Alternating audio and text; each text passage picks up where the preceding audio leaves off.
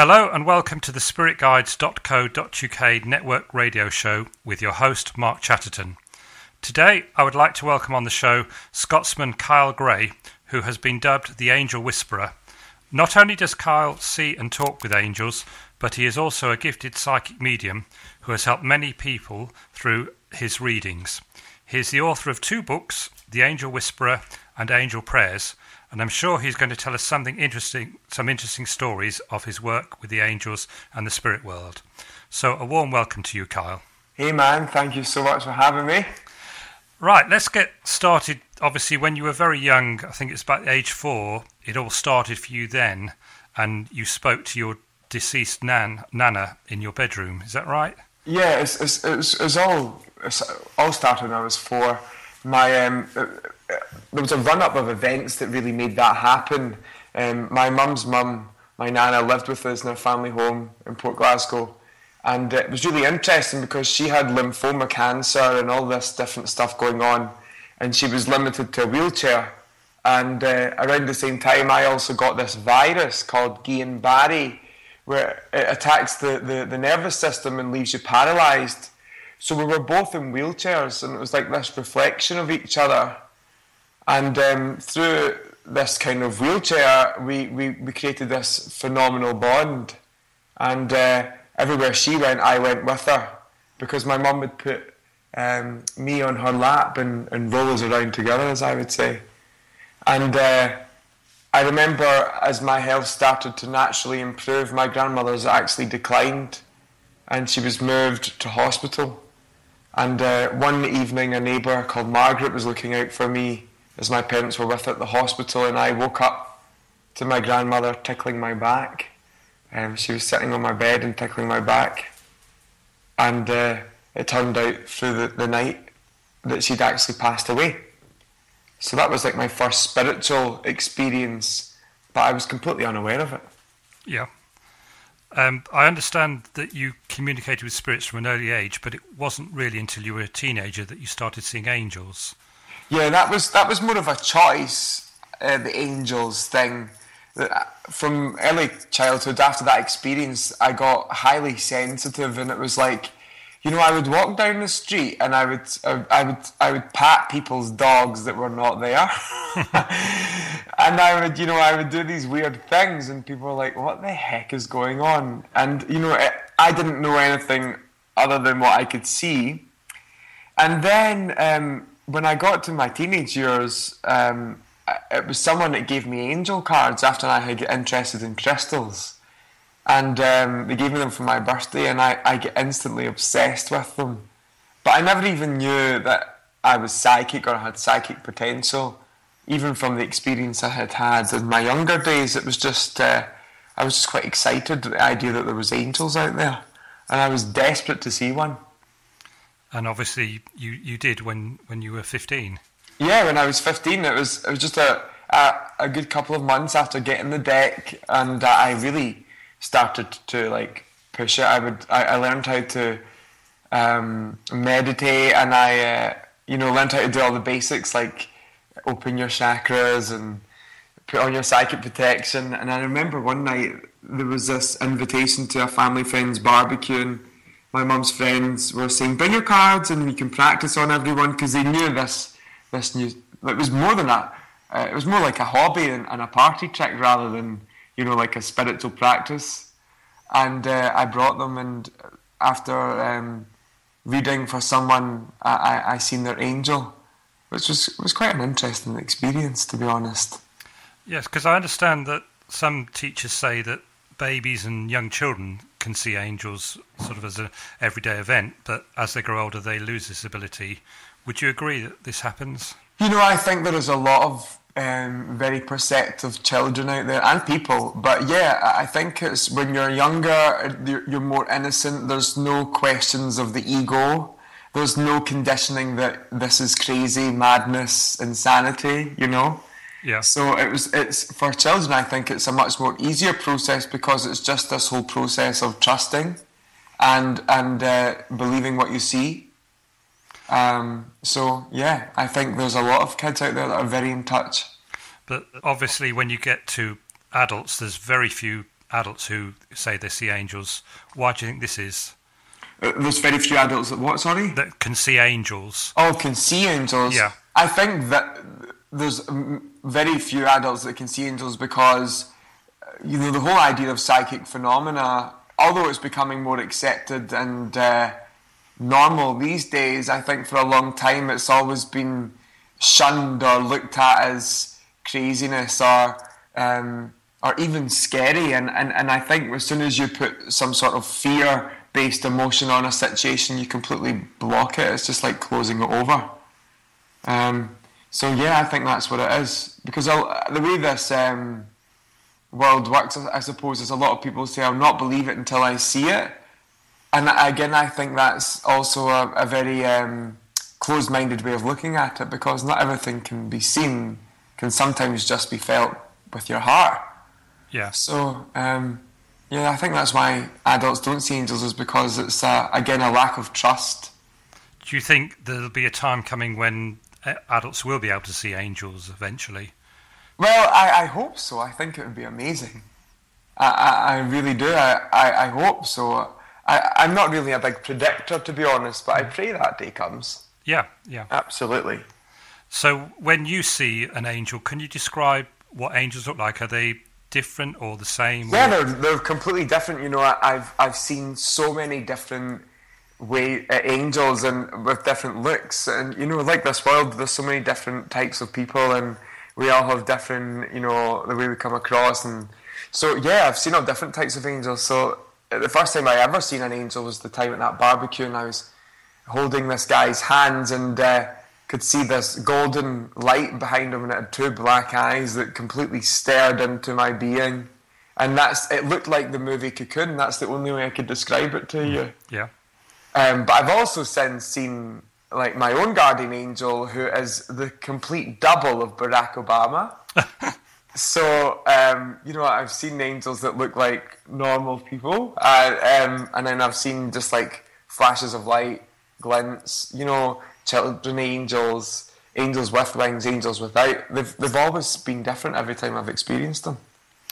Okay, so if you've got a, a spiritually aware person who says they can hear angels and spirit guides guiding them, is there any way in which you can distinguish between the two?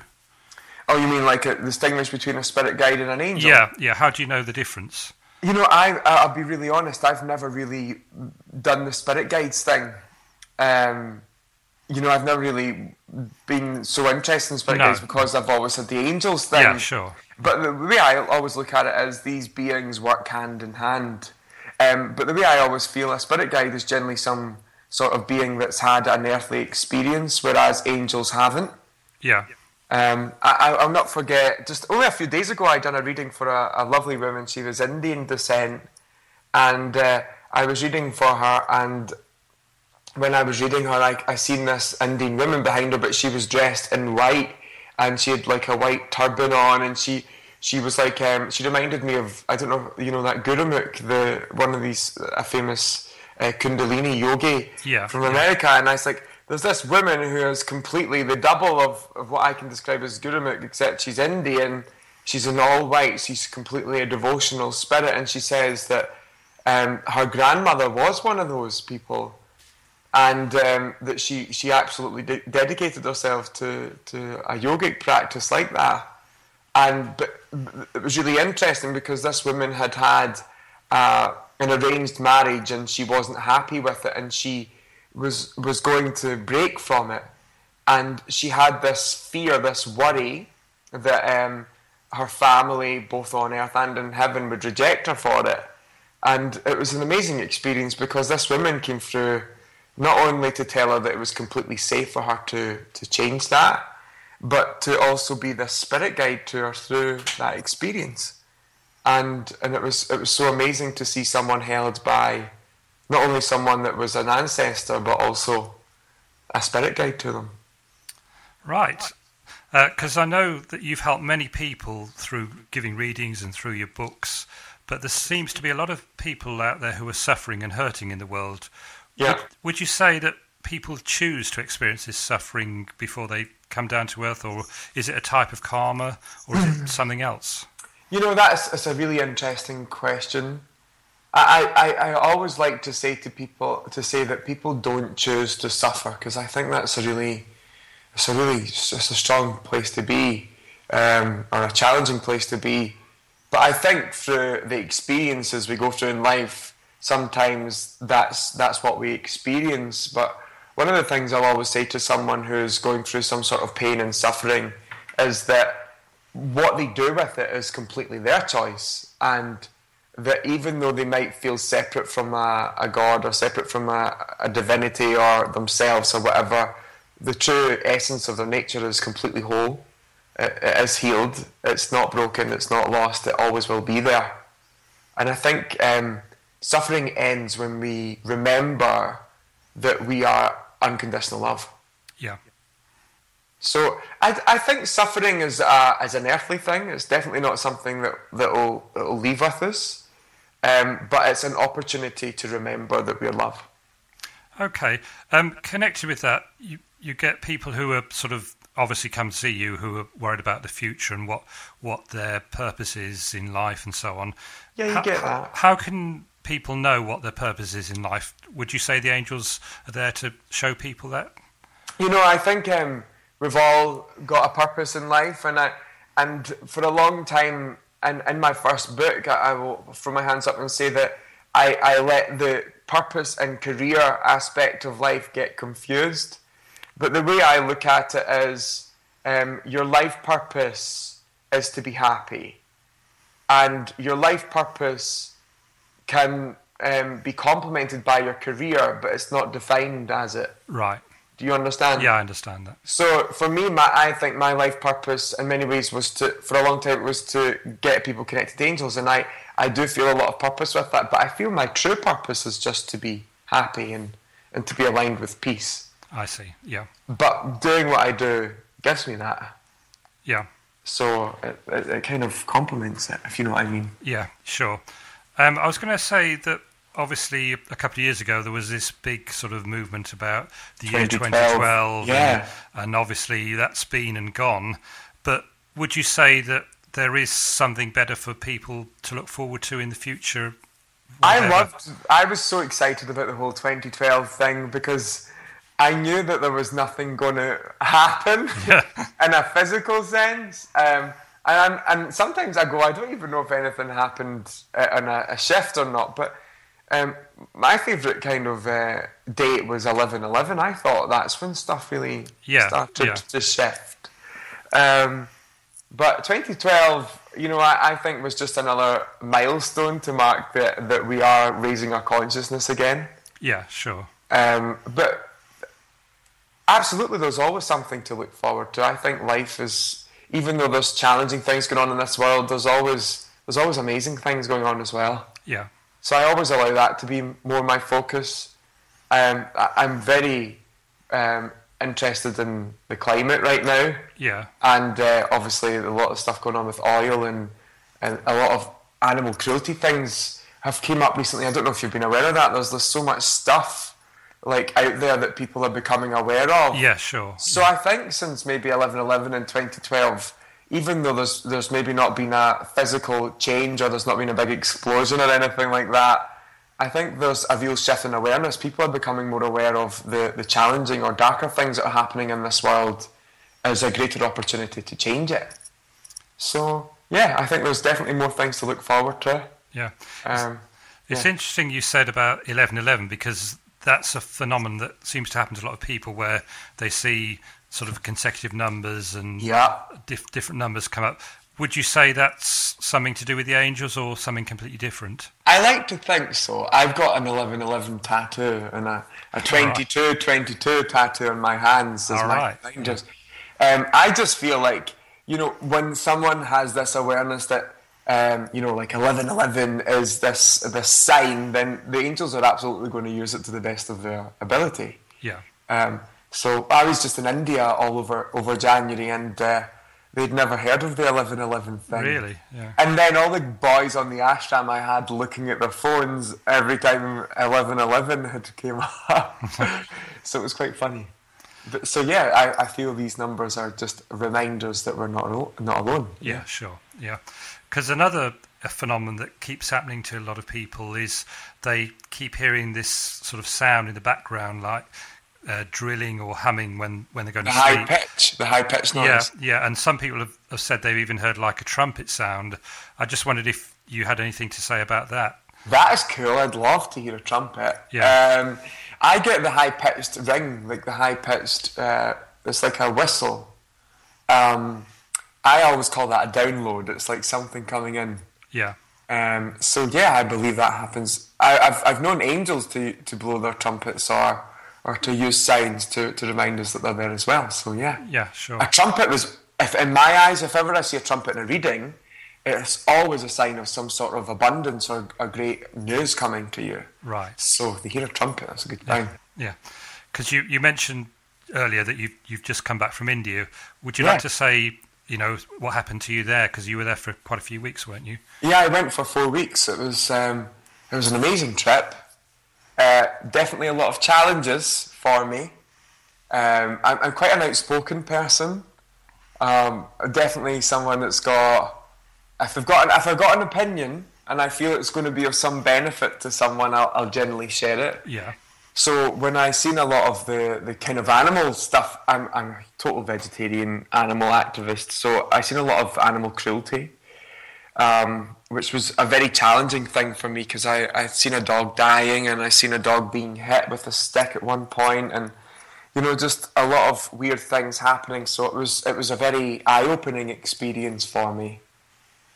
Um, but India was a beautiful place, and the most amazing thing about Indian culture for me was there was no denying that God exists. It was just a part of life, Yeah, sure.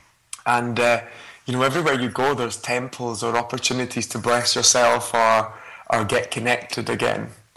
So there was a, a real spiritual um, connection going on there, but there was also this. Um, for me, I felt sometimes maybe a lack of uh, of compassion for for um, animals. That was my that was my hang up. Yeah, sure.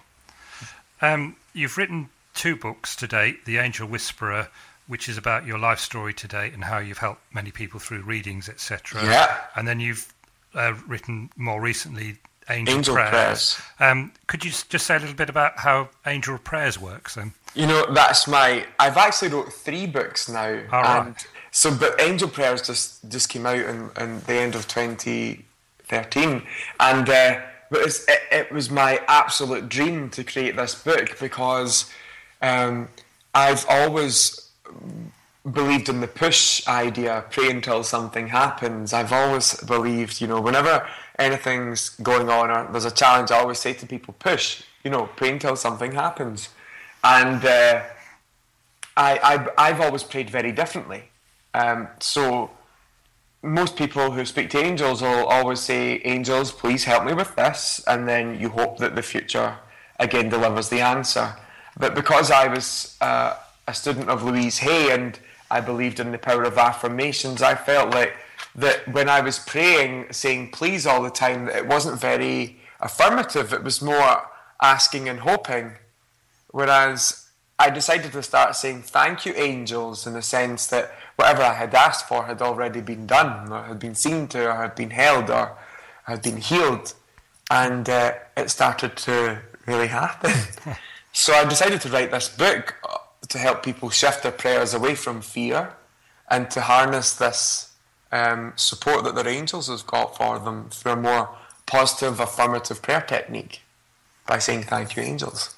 Oh, that's good because I know you you've got two big events coming up in London in the next few weeks. I do. Could you would you like to just say a little bit about those to the listeners? Yeah, I, I'm.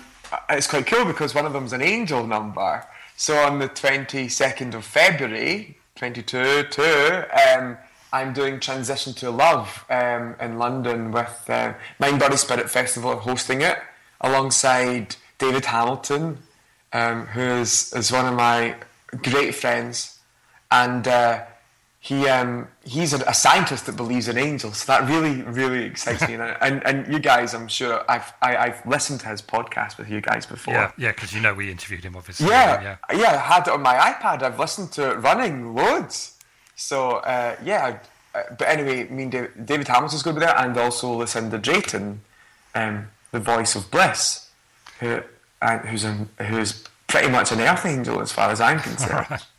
Uh, and whereabouts is this help being held? I, I, believe it's in Friends House. I think. yeah, the, the Friends Meeting House in Euston, which is right opposite Euston Station. I've never been before, yeah, but I've yeah, I've, both Ian and I have been to several events there, and it's a really nice big building. Oh, good, that's good vibe. Cool. Yeah, I'm excited. And yeah. then I'm doing I Can Do It Ignite, which is um, in March, um, alongside. Um, my complete heroes. Uh, Gab- Gabrielle Bernstein is one of my favourite people ever. Yeah. Her book was was a, a real foundation for me, um, and Robert Holden, and yeah. uh, I mean that guy is just the best. Because you've got a little clip of you being interviewed by him, haven't you? On, on yeah, I, I, he's pretty much been my coach the whole way through the whole journey of being an author. Uh, he's always kept me right. Yeah. So he has. He's he's an amazing man, and he's the one thing I, I really love about him is he's always willing to share. Yeah. So whatever he's learned, he's going to share with you, and and I think there's something you know amazing about that. You know, there's so many people out there that know all this information but don't want anyone else to know it. Robert's got the opposite of that. He wants everyone to learn, everyone to share. Yeah. So yeah, we're doing that, and uh, I'm not sure the venue actually. That's terrible. But yeah, it's the 8th and 9th of March in London. Yeah, well, we'll put it up on, on the um, website anyway. So, well, thanks for letting us plug that. That's but. It, uh, yeah, but it, you, you've got a website which is kylegray.co.uk. I do, yeah. Right, so if the listeners want to find out more about, about you, they, they can look that up and um, get your books off there, etc. And um, yeah, and there's free meditations there for anyone to download right. and help yep. themselves to. Absolutely, get involved. Yeah. So one final question, obviously. Um, apart from these events in London, have you got anything else coming up for the rest of the year, or? Well, yeah. Well, I'm going. I'm doing um, these London events. Then I'm going to Germany. I'm going to Switzerland. I, um, I, as far as I'm aware, I'm going back to India. Um, so there's quite a lot of exciting things. I've, and my, I've got another book coming out in May. Yeah. And a, C, a CD program. Right. And then my own angel card deck comes out in September. So it's going to be a, a really exciting year. Yeah, sounds good. Yeah, you have to come and hang out. Yeah. Well, I'd, I'd like to say thanks ever so much for agreeing to be interviewed to, today. And I'm sure everyone listening has, has learnt a lot about you and about angels and about the way forward, etc. And we thank you very much for that, Kyle. Well, I'm going to thank you because I feel you guys are doing great work and opening up this, this great channel to let people learn and connect with different ideas. So thank you for doing that as well.